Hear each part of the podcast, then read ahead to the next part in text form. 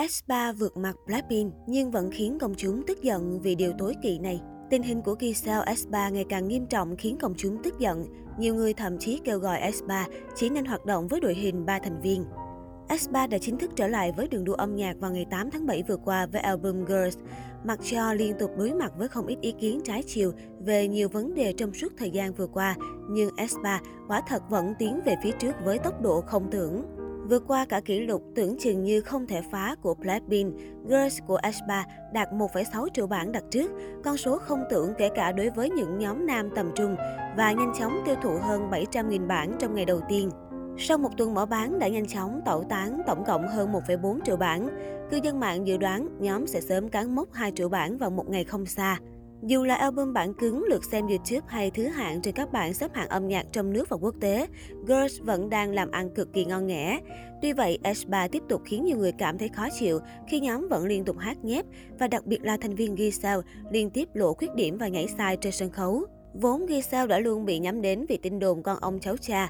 Thêm nữa, cô nàng đến từ Nhật Bản sở hữu khuyết điểm là kỹ năng nhảy ngay từ khi mới ra mắt. Nhưng cho đến hiện tại, khi S3 đã sắp hoạt động 2 năm và nhóm đã có hàng tháng trời để luyện tập biểu diễn ca khúc mới, những lỗi sai của Giselle trên sân khấu được cho là không thể chấp nhận. Bình luận của cư dân mạng đầy sự bức xúc. Muốn nói với Giselle rằng hy vọng cô ấy sẽ tập luyện nhiều hơn, nhưng chắc cô ấy không làm đâu. Giselle càng ngày càng nghiêm trọng.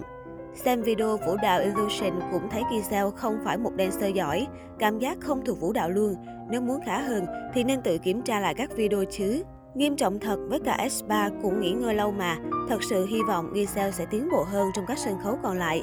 Chắc là vì nhóm có 4 người thôi, nhưng khuyết điểm của Giselle lộ rõ lắm luôn. Thậm chí có những người còn lên tiếng kêu gọi SM nên cho S3 hoạt động với đội hình 3 người, bao gồm Karina, Winter và Ninin, trước những lỗi sai liên tiếp như vậy của Giselle.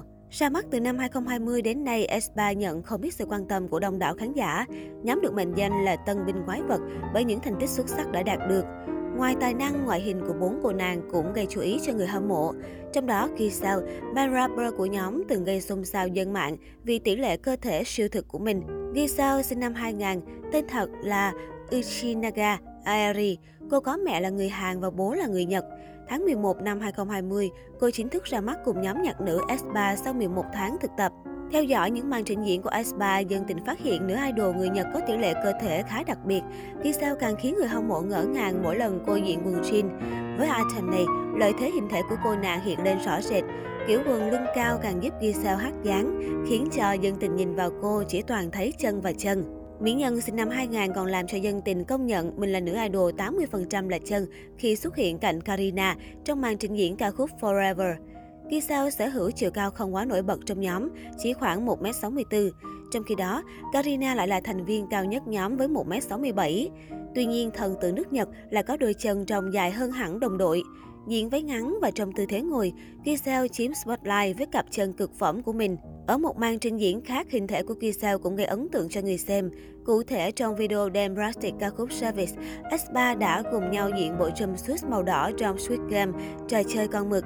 Với set đồ này, nữ idol không giấu được phần lưng ngắn và đôi chân siêu dài của mình. Dù các thành viên đã đeo mặt nạ, nhưng người hâm mộ không khó nhận ra đâu là Giselle.